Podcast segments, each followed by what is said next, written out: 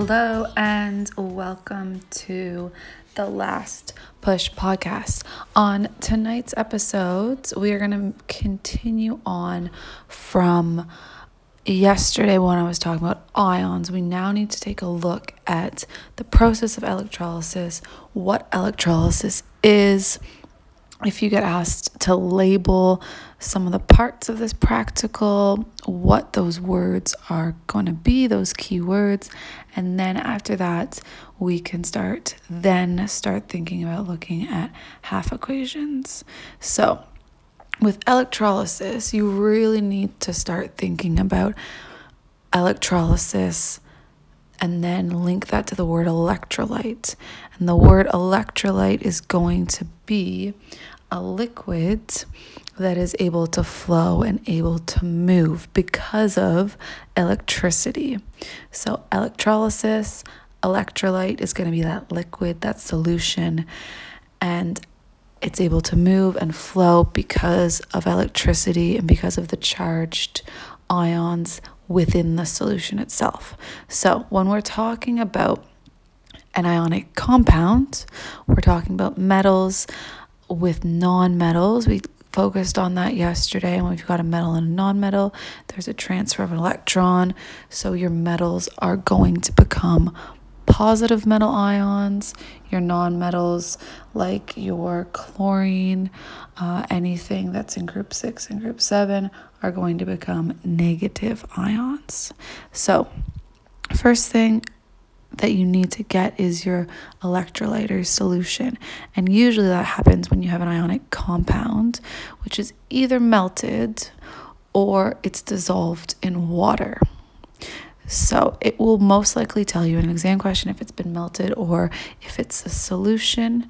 If it's a solution, it means it's been dissolved in water. And the reason why it has to be melted and dissolved is so that the ions are able to move, so that they're freed and they're able to move around in the liquid and the solution. That's really, really important for you to try to remember that one. And basically, once you've got your ions which are free to move, if you've got an electric current that runs through that, you're able to make those ions move to certain areas.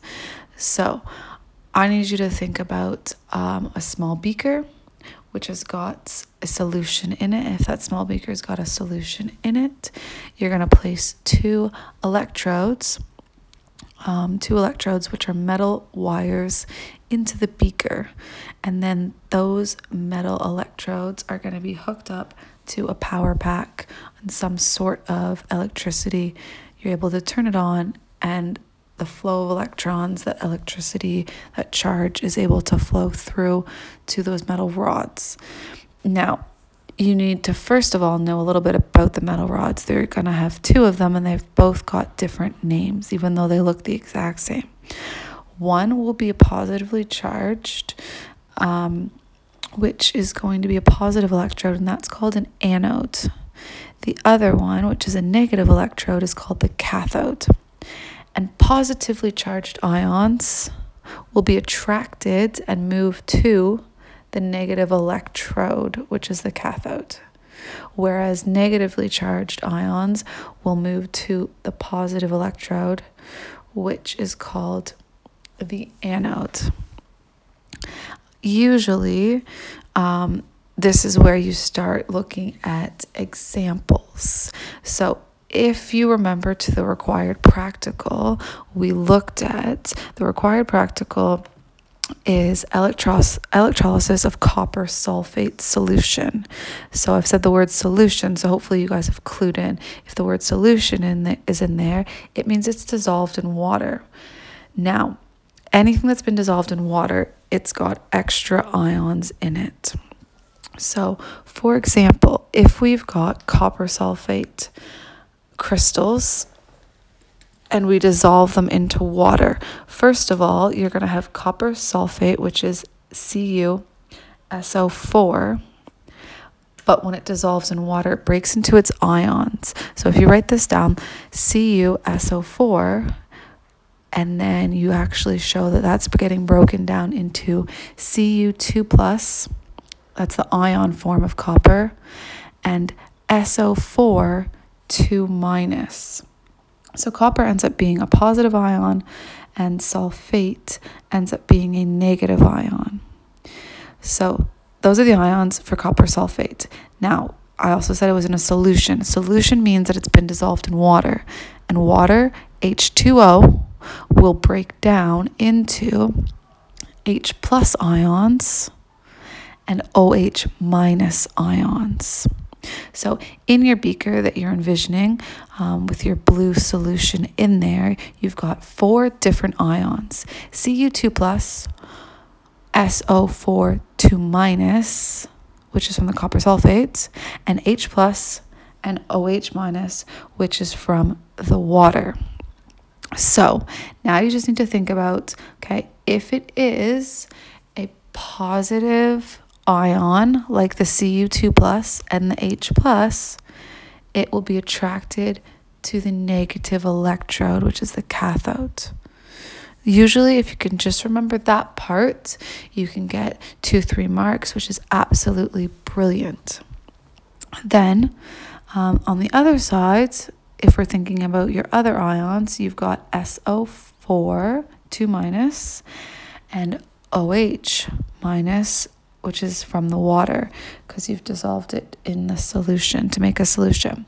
So both OH minus and the SO4 2 minus are going to be attracted to the positive electrode. They're going to be attracted to the anode. And then that's usually where a lot of students can kind of grasp that idea. And then after that, it starts getting a little bit trickier. So, what I want you to do is, I want you to take a look at some diagrams of some described copper sulfate solution electrolysis. Start wrapping your head around that. Um, and then the next thing, so building on this from ions to electrolysis, we're then going to start taking a look at half equations, and that's for higher tier only. So if you already know that you're going to be writing the foundation tier, you're not going to have to do half equations. But for right now, after you're done listening to this episode, I want you to go back. I want you to review, go back over ions, go back over electrolysis one more time in preparation for taking a look at half equations and also taking a look at your reactivity series because that's going to come into play when we start getting into those tougher electrolysis type questions. I highly, highly recommend that you do take a look at. Uh, the Malmesbury Science required practical video for copper sulfate. It's a great one. It's absolutely brilliant. It describes it really, really well, really straightforward, and it shows you the steps nice and clear and simple to understand. So, hopefully, this helps a little bit with electrolysis, the breakdown of it, kind of the simple intro, what it is, and the different parts. But I need you guys to also spend 20 minutes of your own time going back through and revising it because you need to start learning it, start taking those little steps to make sure that it gets in your heads because it is going to come up this year and it is not going to stump you because you guys are being intentional. You're putting in the work and you're doing everything you can right now to learn about it. So, have a great night, and I'll see you guys tomorrow.